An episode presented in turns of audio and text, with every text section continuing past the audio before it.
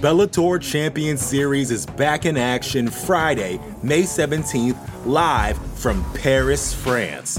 Reigning bantamweight champ Patchy Mix defends his belt in a rematch against dangerous submission specialist Magomed Magomedov. And Cedric the Best Doumbé makes his Bellator debut in front of a home Paris crowd versus Jaleel the Realist Willis. Don't miss the action live at noon EST on HBO here in the US. And visit Bellator.com slash watch for information on how to watch around the world. This is the very first time you'll be able to stream a Cedric Doumbé fight here in the US, so make sure you don't miss it. Support for this show comes from Sylvan Learning. When children love learning, they can tackle any challenge life throws at them. Sylvan's Insight Assessment can help you determine if your child is ready for what's ahead. It can also identify gaps in learning and point out areas that could be of concern for your child so they can tackle what's to come. And right now, it's the best price of the year at $29. Go to sylvan29.com to learn more and get your child's assessment for only $29. That's S Y L V A N 29.com. to the Vox Media Podcast Network.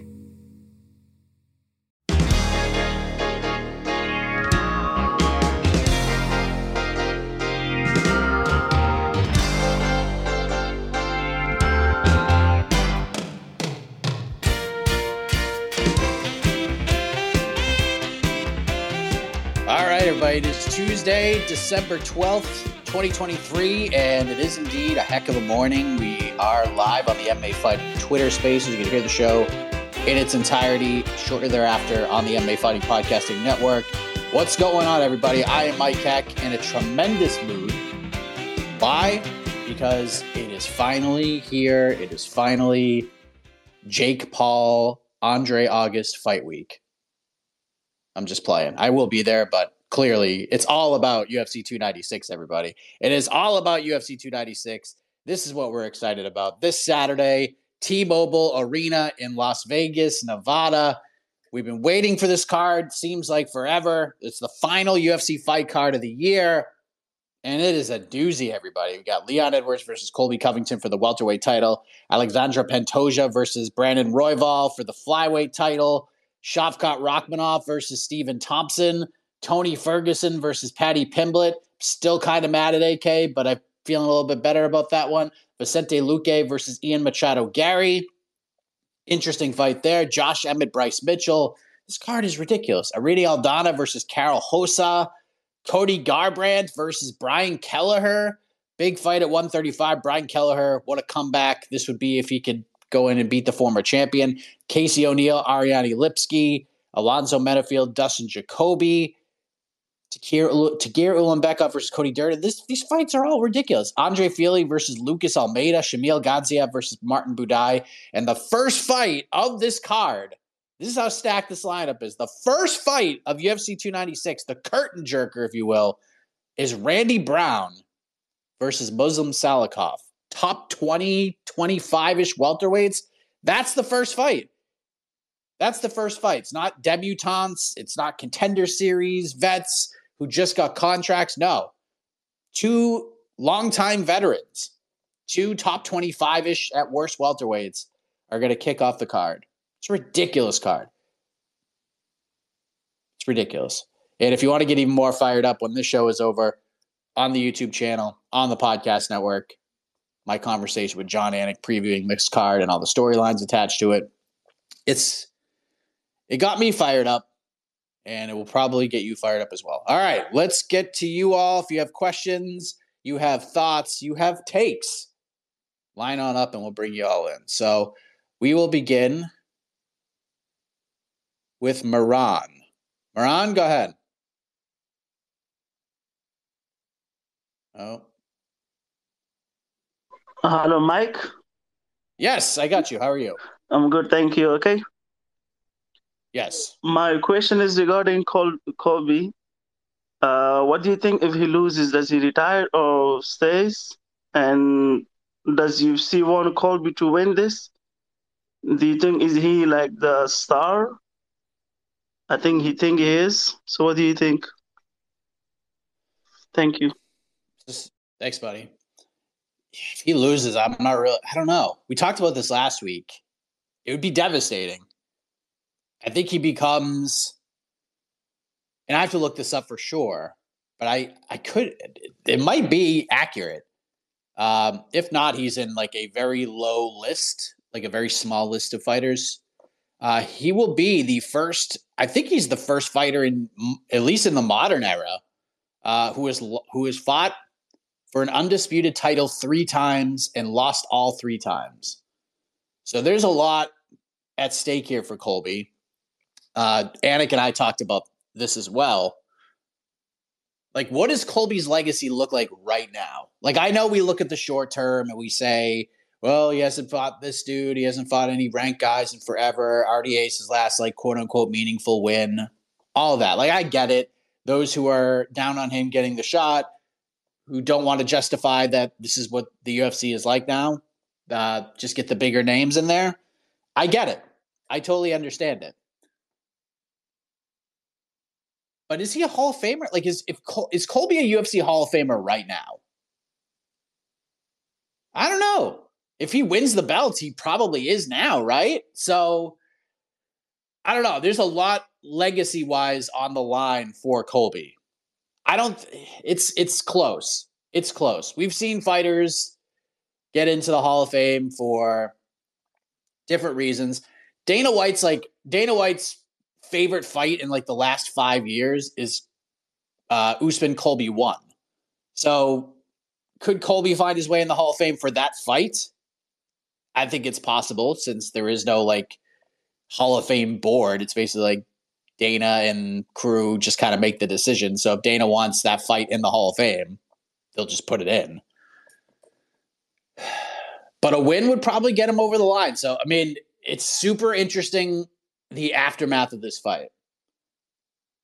Because if Leon wins, what does this all mean? Is it definitely Belal? Is he going to call for the middleweight fight that he's probably not going to get? I don't know. What if Shavkat just steamrolls Wonder Boy? Does he jump the line? I don't know. What if Wonder Boy beats Shavkat? Does he jump the line? He's about to turn 41. He may only get one last shot at this. If I'm Belal Muhammad, I'd be absolutely rip shit if that's what happens. If either guy does. But Shavkat running Wonder Boy, he's got to get a lot of buzz, probably a lot more buzz than Belal got after beating Gilbert Burns, if we're being honest. It's going to be super interesting if Leon wins. And if Colby wins, then it's boy, it's it's all bets are off here all bets are off. Like literally everybody is in play if Colby wins the belt. And where does this leave Leon? Will he ever fight for the belt again? So you have interesting questions either way. Where does Leon go if he loses? Took him so long to get to a title shot. He got there.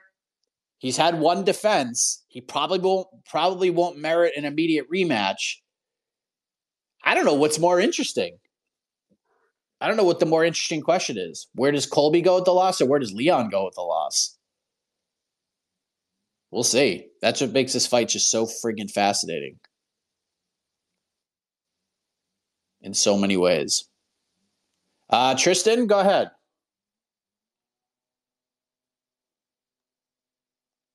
Tristan, are you there? You yes. oh, okay. Good, good, good. Um, I'm, my question is uh, towards Casey O'Neill. Now, with Casey O'Neill, um, when she was coming up, we looked at the kind of the four. So that four would be Erin Blanchfield, Tracy Cortez, and Maycee Barber, and her. And I remember a friend of mine, we were talking about it, and this is when it, I was like, oh, Casey O'Neill, this girl is going to be the one. She's going to be there in a couple of years where she's fighting for the title. But then he he um when Erin Blanchfield started coming in, I was like, he was telling me like, "No, man, I think I think Erin Blanchfield's better." I was like, "Are you serious?" Because the way how Casey O'Neill looked, she looked incredible. I was like, "Oh my god!" But she, he was telling me, "I'm telling you, Erin Blanchfield is better. Is is going to be the one that's going to shoot to the top." And I'm like, all right, I watched Erin Blanchfield, and I'm like, oh yeah, he's right, he's right. I'm like, I was, he's right about this. So then we saw obviously, and then Maycee Barber, it took her some time because of the injuries and stuff like that. Now she's starting to get up. Uh, Tracy Cortez, we're not even talking about, and she's putting on together a good run. So it looks like out of the four, Casey O'Neill, Casey O'Neill at the time is just, you know, uh, had that setback. I mean, she was coming, up and then she just changed her style, where she was dominating, and then she just decided, well, I'm not going to be grappling anymore. I'm just going to stand toe to toe. Where her striking's not that great, but it has to get better. I mean, this is a pivotal. Like she, she needs to dominate this fight against Lipski. There's no ifs, ands, buts. I need a finish from this girl to see where she is, or she's going to get lagged behind out of those top four in the future. In the future, in the coming years, if she wants to be the one to be fighting for title shots. Mike, just uh, just your thoughts on that. Out of the four, those top prospects that we that we're seeing here, where are we at with Casey O'Neill from this standpoint? Thanks, Mike.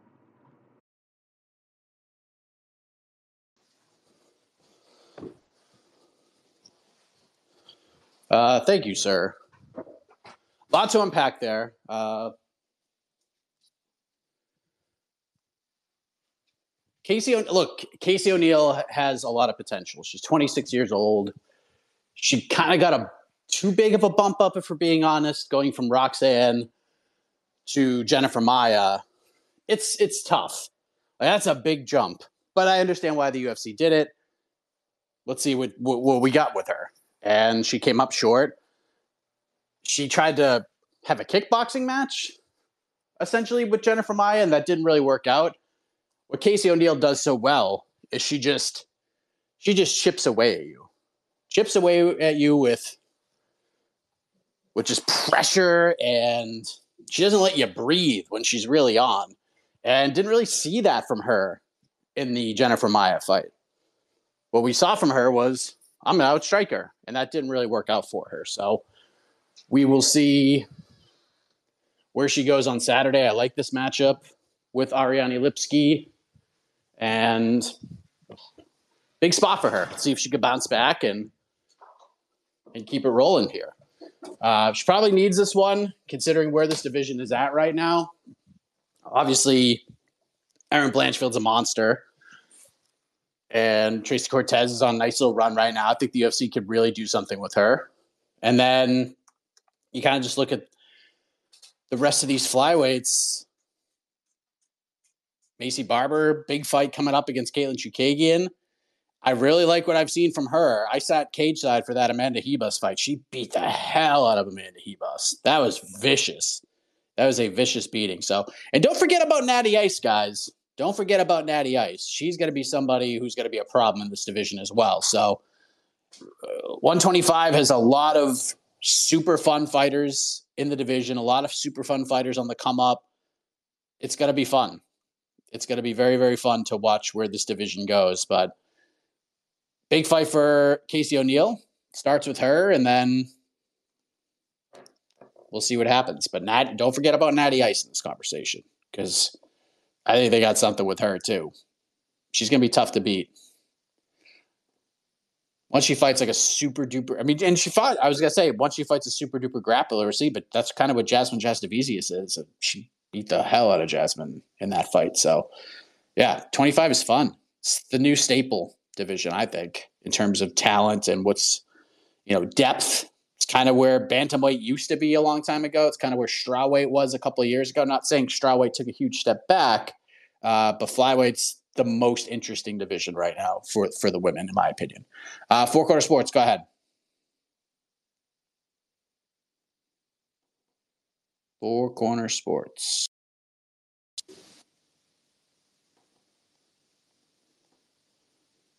Okay, uh, hop out, hop back.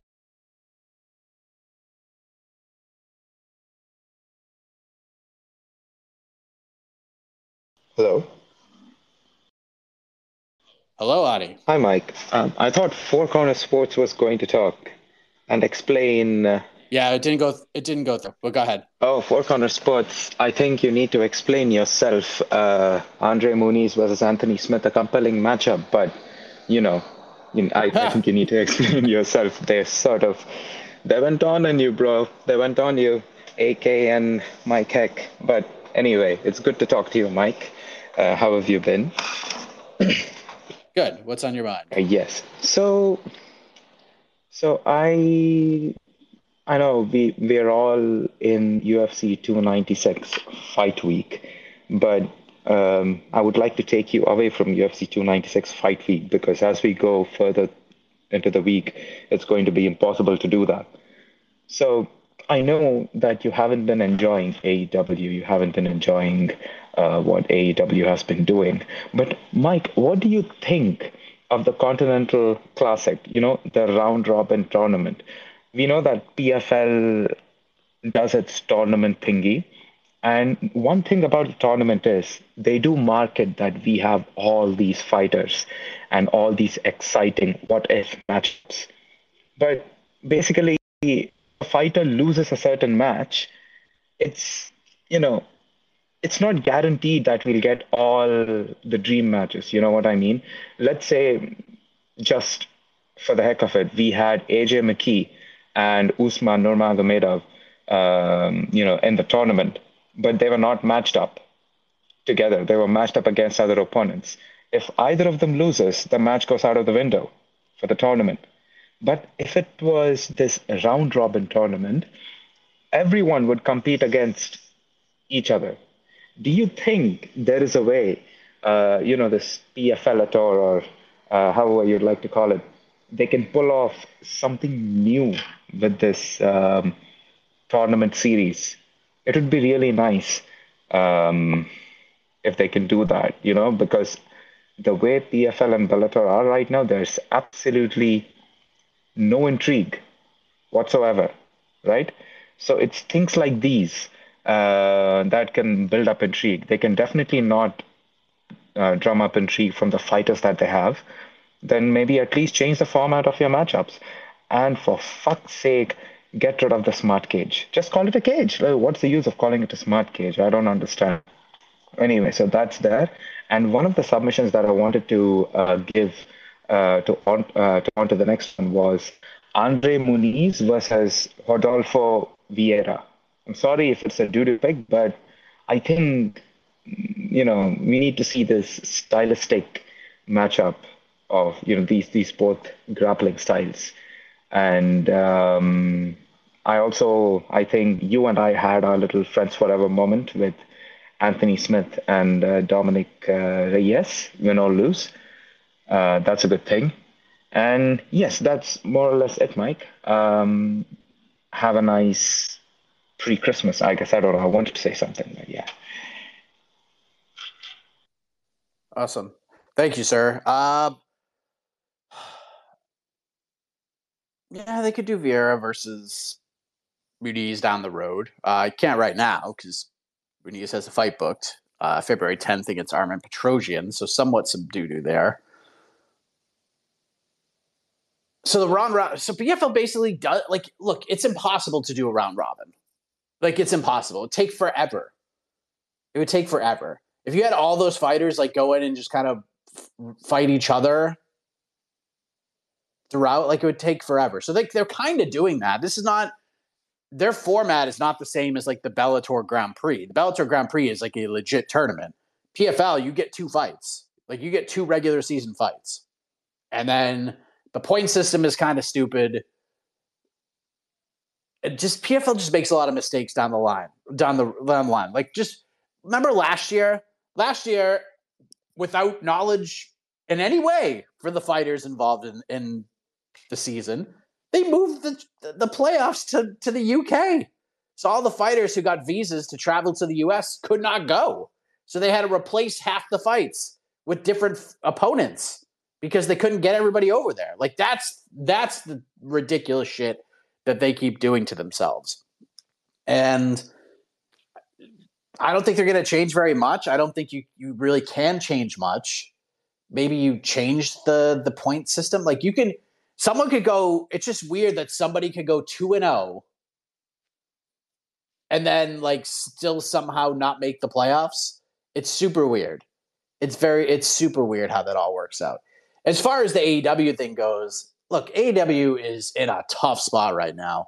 This thing that they're doing is so, gosh, it's so friggin' confusing with the points and this and that, and the two divisions and all this shit. Like, people who watch AEW probably like it because they're they love Japanese style tournaments of that nature. They like it. For me, I'm just like, what is this? Like, you just get you get good matches, but like, so what? There's no spin to it whatsoever. And then you have a guy like Mark Briscoe, after everything he's gone through, just get run right out of the building every single time he wrestles. Like it's so stupid. AEW is just they they have money forever, so they're not going anywhere. But man, that promotion in terms of like intrigue and getting new people to watch, it's it's in a tough place. It's in a tough place. And I'll tell you what, if I'm MJF right now, I am looking to get out of Dodge right now because they're he's the reason I watch the damn show and I don't even want to watch him anymore because they overbook him. It's terrible. It's terrible. I had too many people waiting, buddy. I'm sorry. I can't bring you back in. Um, but I appreciate that. We could talk later in the week about it. But yeah, AEW's struggling. They're struggling. WWE's killing them right now. The Bellator Champion Series is back in action Friday, May 17th, live from Paris, France. Reigning bantamweight champ Patchy Mix defends his belt in a rematch against dangerous submission specialist Magomed Magomedov. And Cedric the Best Doumbé makes his Bellator debut in front of a home Paris crowd versus Jaleel the Realist Willis. Don't miss the action live at noon EST on HBO here in the US and visit bellator.com slash watch for information on how to watch around the world. This is the very first time you'll be able to stream a Cedric Doumbé fight here in the US, so make sure you don't miss it. Uh, four corner sports. All right, sorry about that. I had a phone call that came in that messed everything up. But um, I wanted to talk about a couple things. One, I wanted to correct my mistake. I was half asleep when I ended up um, DMing you, and I did mean to put Angie Muniz. I thought I had put in Anthony Smith um, because I was going to match him up with either Kennedy and Nzechukwu because I know he came off of a loss against Dustin Jacoby, and um, just because I feel like Anthony Smith wasn't going to take the the fighter that uh, Khalil Rountree was was originally supposed to um, was supposed to face. But that was I originally had it um, Angie Muniz versus uh, Fluffy Hernandez because um, I just felt that Ikram would just starch him.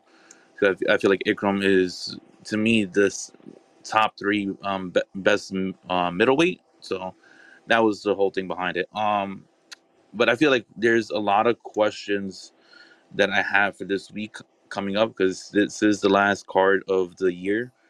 I feel like we are going to get from the time from, from that time gap that we are going to have from December 17th up until the first uh, card of uh, January, we are going to get. I feel like Dana's going to pop up some news as for at least a title fight that is going to happen at UFC 300. I think he's just waiting for the outcome of Leon versus Colby.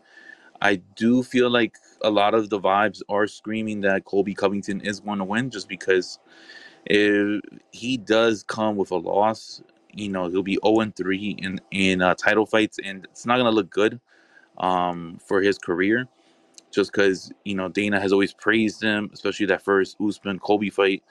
And also, you know, many people had felt that Colby was, if there was no Usman in the welterweight division, that he would have easily have won the the title. Now Usman is not in the division as of right now because he fought at middleweight. But um, I do feel that you know this is his time. If he can't get it done now, then he will never you know what's it called have gold wrapped around his waist That's not an interim. But um, yeah, I really do feel that um, we you know what's it called? If Colby wins, won't be surprised if he headlines the UFC 300. You know, and you know he is a prize fighter. I could see something along the lines of, you know, Colby trying to, you know, fight somebody like of a Hamza Chimaev, you know, trying to headline. I know that Hamza, you know, struggles at, at, at points of making 170, but, you know, UFC is, is in the business of, you know, putting asses in seats and, and making the biggest fights possible. So I could see that happening. Or I know people are gonna, you know, get upset about it, but I could even see something of them scratching the Conor fight between Chandler and then having Colby versus Conor, you know, and you know Conor chasing history, you know, becoming the first person to win three titles in, in three separate uh, divisions. So I'm very interested on uh, how this uh, fight week is, is about to go about because I feel like we're going to get a lot of questions uh, being answered. All right, thanks, Mike. Thanks, man. Yeah, I don't really have a vibes feel just yet.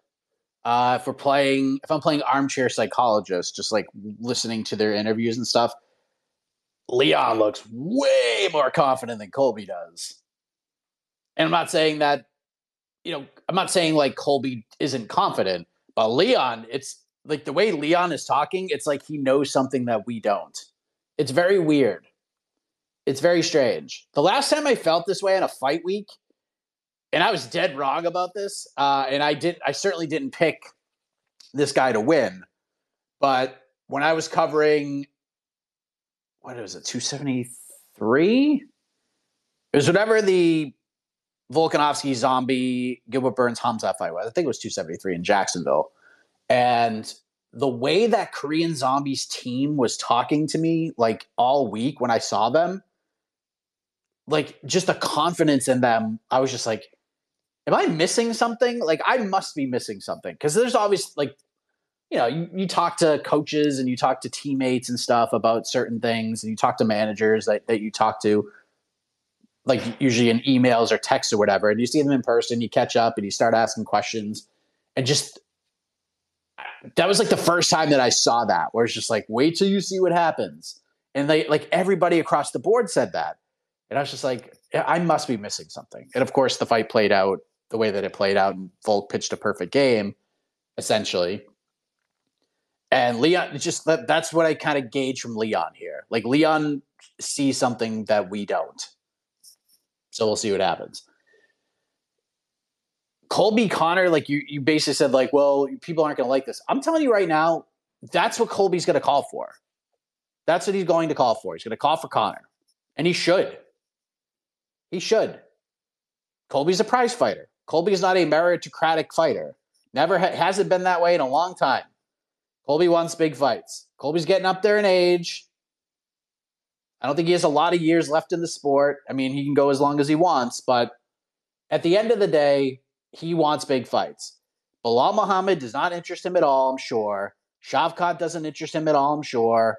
He wants big names. He would go for Conor. He would go for Poirier because there's a story there.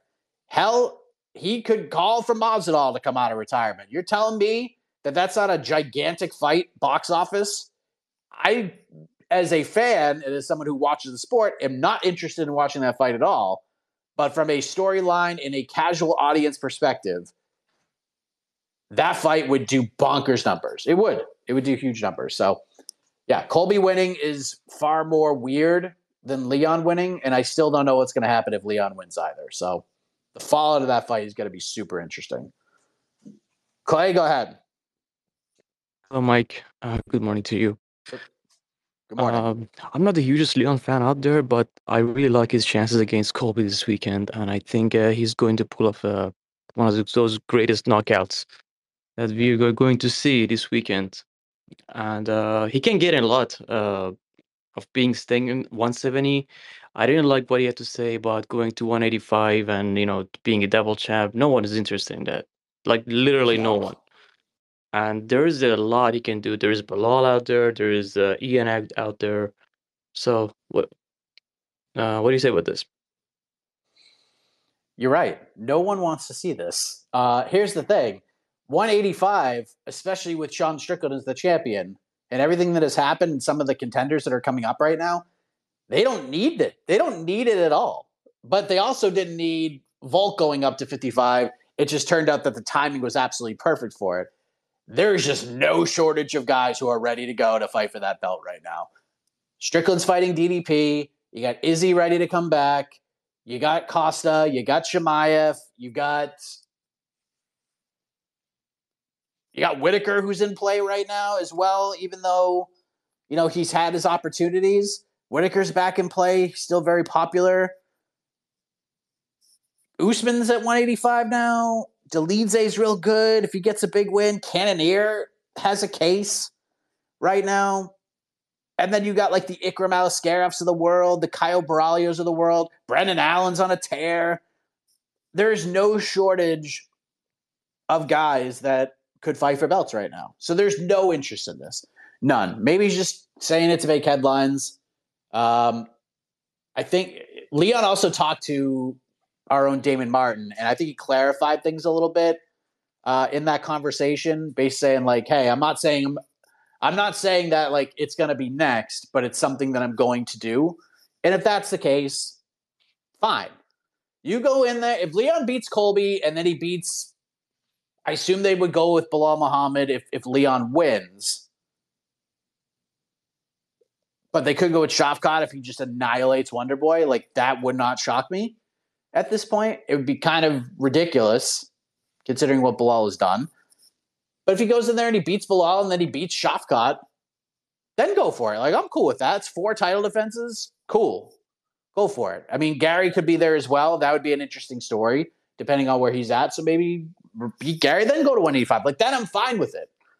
Then I'm okay with it. But if he does just say, like, hey, Sean, DDP, my next fight's gonna be against one of you guys for the middleweight title, it would it's gonna go over like flatulence in church. That's just what it's gonna be. So hopefully that doesn't happen. And we'll see. If Leon, I'll tell you what, man, if Leon just goes out and just runs Colby, like just runs him out of the building, that will be really impressive. Because you it's so hard to do that to Colby. Who's done it? Like even when Usman finished him in round five, like that fight was super close. And the second fight, super close. I scored it for Usman, but it was super close. So there's like nobody runs Colby. It's really hard to. I know he, he got submitted early. I think Warlley Alves is the one who who stopped Colby early on in his UFC run. He goes out there and just like knocks Colby out in the second round. That's going to be incredibly impressive to me. Incredibly impressive. But he's got a lot on the line too. If he loses, boy, a lot of this goes away. A lot of this goes away. It's a really interesting fight. I can't wait for it. I can't wait to uh, to join D, uh, my man GC in in the MMA Hour studio to watch live on the uh, watch party. It's gonna be super fun. Uh, we're gonna try to get Viking in here. Viking, go ahead. How are you? Uh, Beneil Dariush is sort of old story, but uh, you know there was Beneil Dariush. There was a delay from Tesla for the delivery of his uh, his car, and then he called out Elon Musk after his fight and sort of cut the promo. So so as we are saying that title shot, he we are blaming Beneil Dariush for not calling out for title shot. That's that's not right because he never he was not interested in that. If you if you if you're taking an example of that call out when he when he asked Elon Musk to deliver his car. So that's it. And the other thing I want to tell everyone, all the listeners and speakers, that you know, if you are dealing with mental illness, please go to the doctor as early as you can because it's too dangerous. Do not fight it alone. Do not do not try try to fight it alone. Just seek a doctor, or else it's gonna grow and and it's going to grow faster than you think. So please, if you're dealing with any sort of mental illness, you should go to the doctor as fast as you can, or else it's gonna it's gonna because I'm I was dealing with one disorder and now I'm dealing with multiple disorders because I was late. I'm so please go to the doctor and seek the doctor. Tell him everything. Do not try to fight it alone. Thanks a lot, brother. Well said, my man. Well said. The Beneil thing. Look, I'm not I'm not blaming Beneil. Like uh, the things I say about Beneil's issues on the microphone, honestly, I, it's nothing to do with the Elon thing. I actually think of all the post fight in cage interviews he has ever had, that was the most intriguing one he's ever had. By far. It made headlines. It was funny. People were talking about it. I think Elon even responded to it in some way, shape, or form. Like that was good. Like it was topical. It was funny. Because look, like if we shout out Rafael Fiziev for calling out, you know, different kinds of people out of fun, then how can we shit on Beneil for it?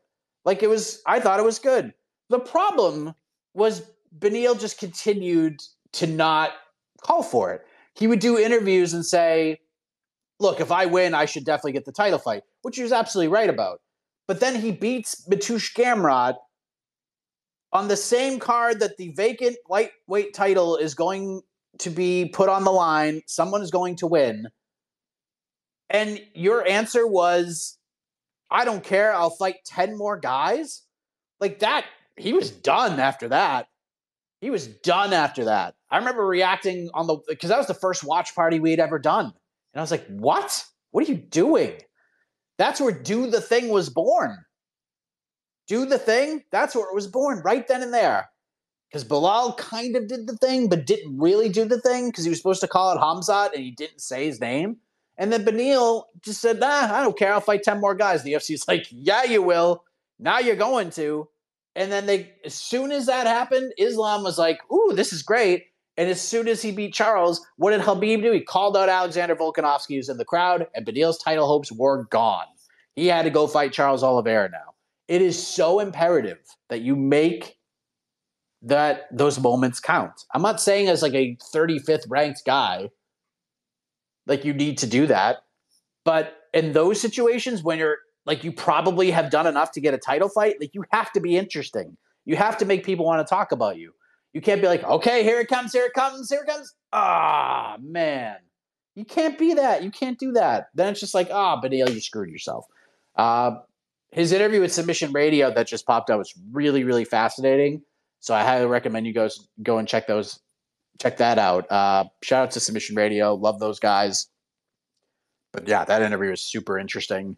So go check that out. You know, dealing with the guy who was so close to a title fight strategic move here, an interesting call out there. He probably gets it, but he never got it. And now he's probably never going to get it. Sport just the swings of it is just, just freaking wild, man. Even uh, I believe he even said in that conversation that uh, he's he'd be down to fight Benoit Saint-Denis next, which sign me the hell up for that. I'm down for that. Like Caio Borralho calling out DDP made no sense. Like that call makes no sense. You know what I mean? You gotta be better. You gotta be better. Realistic, yet interesting at the same time. That's the combination. That's what you need. Uh, Jacob, go ahead. Hey, Mike. I just went on a couple of the sports betting sites, and I was under the impression that Leon was going to be the the underdog for his fight, but uh, I just saw Colby sitting at about plus one twenty odds right now think there's value on putting any money on Colby uh, for the fight. Thank you, and have a heck of a morning. So, let me just let me take a gander real quick. Let me see what we're looking at. Because obviously, with the watch party, I'm going to place some wagers. Right now, I'm looking at Colby. I'm trying to see like So Colby at one point was a minus 190 favorite. I don't know if it this was uh this is eight in April. When the line first opened in April, after Dana was like, I don't give a shit what happens, he's fighting Colby next. Uh, it opened at minus 190 for Colby. Then it just kind of slowly went up, uh, got to minus 104 by May, and then it just kind of flatlined from there. And then in October, uh, Leon became the slight favorite, and then it kind of went down, got close to even money, and now Colby's a plus 124 dog according to DraftKings. If you're going to bet Colby, I kind of feel like you might as well just get all the juice you can out of it. Because let's be honest, like I don't think Colby can. I don't think Colby's. If Colby wins, I'd be pretty surprised if he finishes Leon. I mean, it'd be pretty freaking wild if he does. So I know that the props haven't dropped on DraftKings yet, but some are live. Uh, the ones that I'm looking at right now, Colby by decision is plus 250. So you're basically getting double your juice. And if Colby wins, he's probably going to win by decision. So yeah, plus 250. Might as well get the extra juice out of it. I think. And then Leon, what's Leon by decision? Leon by decision is plus 150. If you think Leon's going to, for, for the person who called earlier, uh, for Clay saying he's going to land a vicious knockout, plus 380 for Edwards by KO or TKO, at least on those lines. So, yeah, I think there's value on Colby, but if you're going to bet him and you think he's going to win a decision, which I, if I'm going to bet him, that's probably the pick I'm doing is Colby by decision plus 250, but maybe I'll wait and see if the line gets juiced up a little bit. Maybe the press conference happens and Leon just does better than Colby. And, you know, sometimes the line moves after those types of things. So we'll see. We'll see. But I think there's value on Colby. I think this fight's closer than people think. A lot of people are just like, oh, Leon's going to kill him. I don't think so. I don't think so. The big question I have is can Colby get going quickly? Can he get takedowns? Can he win round one? If he can establish that base and get takedowns early and turn this into a not a slog, but a Colby s kind of a fight, he's got a real good chance. But if he waits till round three, like he did in the Usman rematch, to get cooking, it could be a long night for him. So I'm real interested to see what the first 10 minutes of this fight looks like if it gets that far. But if Colby goes out and wins the first round, this fight gets real interesting. Really, really interesting. All right, we'll keep going. I see three people uh, who I haven't heard from yet, so I'm going to try to get to all of you. Let's try to do some rapid fire here. We'll start with Nicholas. Maybe he gets connected. He's had a tough time. We'll see if today's the that today is the day. Thus far, it's uh, the Wheel of Doom.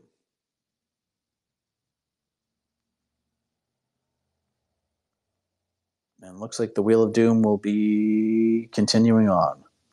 Uh, Eric, go ahead.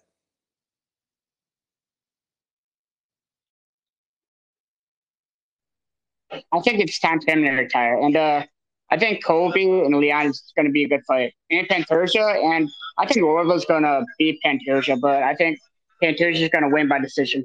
Thanks, guys.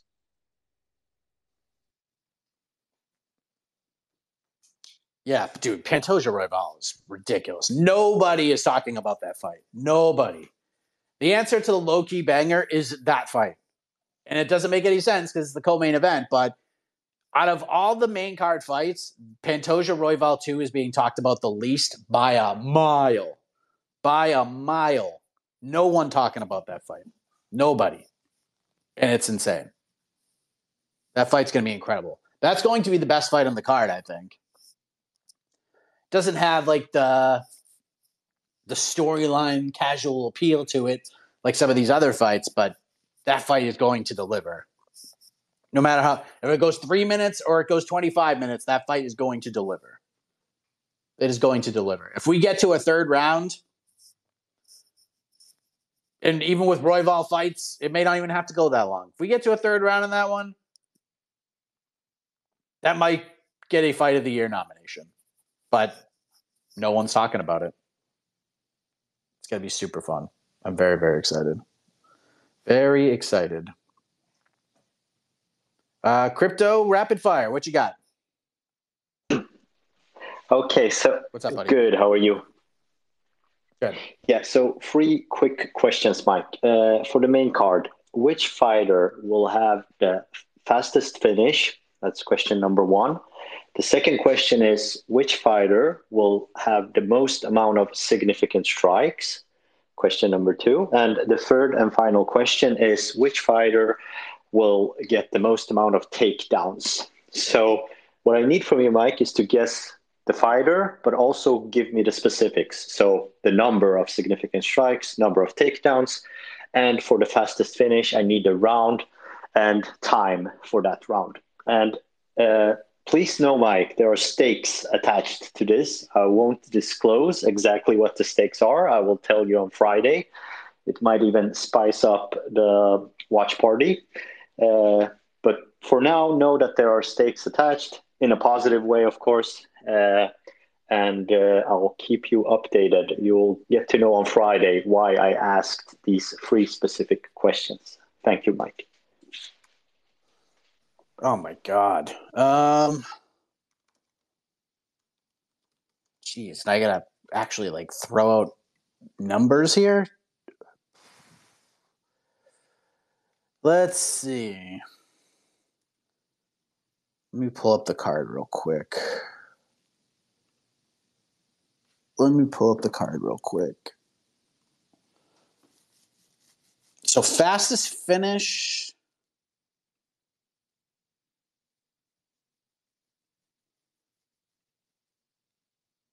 Fastest finish. Most significant strikes, most takedowns. Man, it's tough. That's really tough. Fastest finish.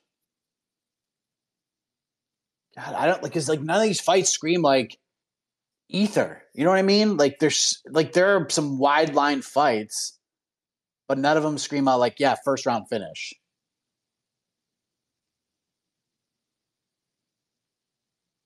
Boy, that's tough.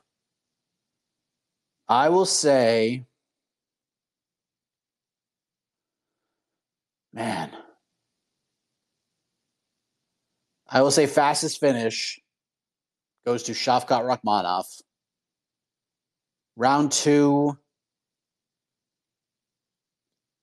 three minutes, 45 seconds in round two. I don't know how he does it, but I think Wonder Boy's competitive. I think Rakhmonov's like, all right, F this. I'm taking him down and tapping him.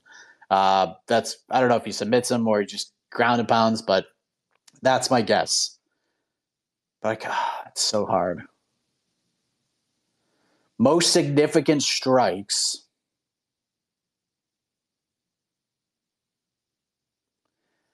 I will say Colby Covington lands the most significant strikes.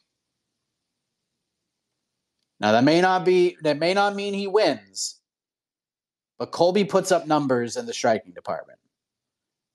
And even if Leah he out even if he has quote unquote more significant strikes on UFC stats than Leon does, it doesn't mean that his shots are going to be more effective. You know, damage, damage, damage. So I will say Colby because he has five rounds. I think it will go to the cards.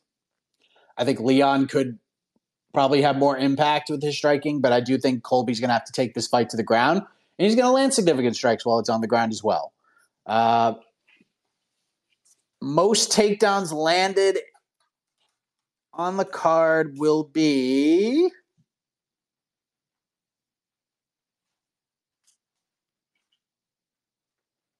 Bryce Mitchell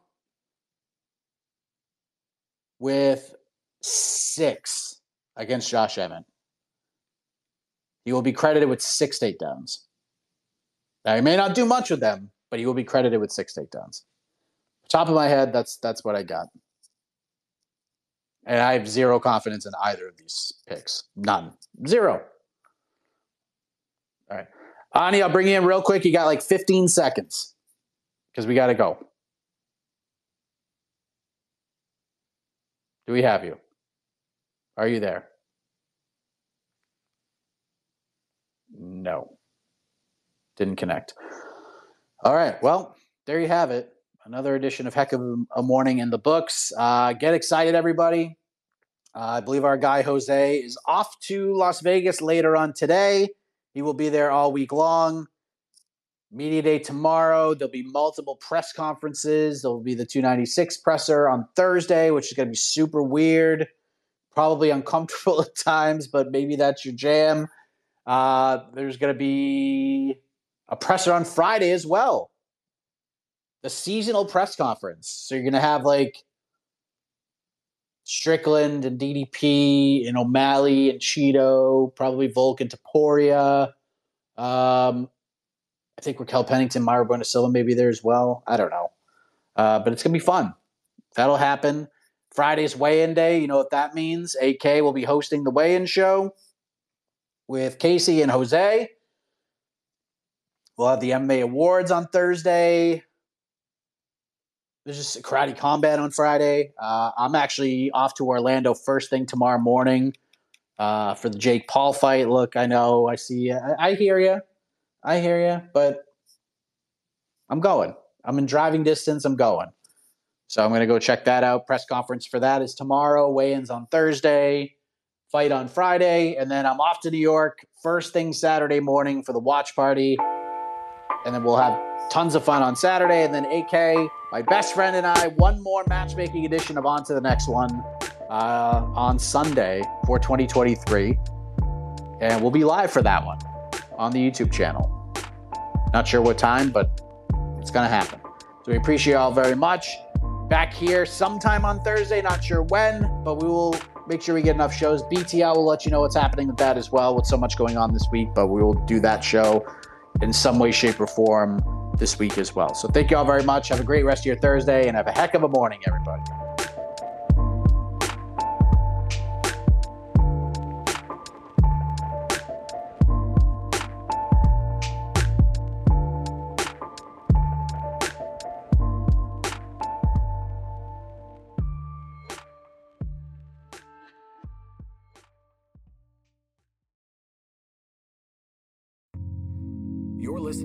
Vox Media Podcast Network. The Bellator Champion Series is back in action Friday, May 17th, live from Paris, France. Reigning bantamweight champ Patchy Mix defends his belt in a rematch against dangerous submission specialist Magomed Magomedov. And Cedric the Best Doumbé makes his Bellator debut in front of a home Paris crowd versus Jaleel the Realist Willis. Don't miss the action live at noon EST on HBO here in the US. And visit Bellator.com slash watch for information on how to watch around the world. This is the very first time you'll be able to stream a Cedric Doumbé fight here in the US, so make sure you don't miss it.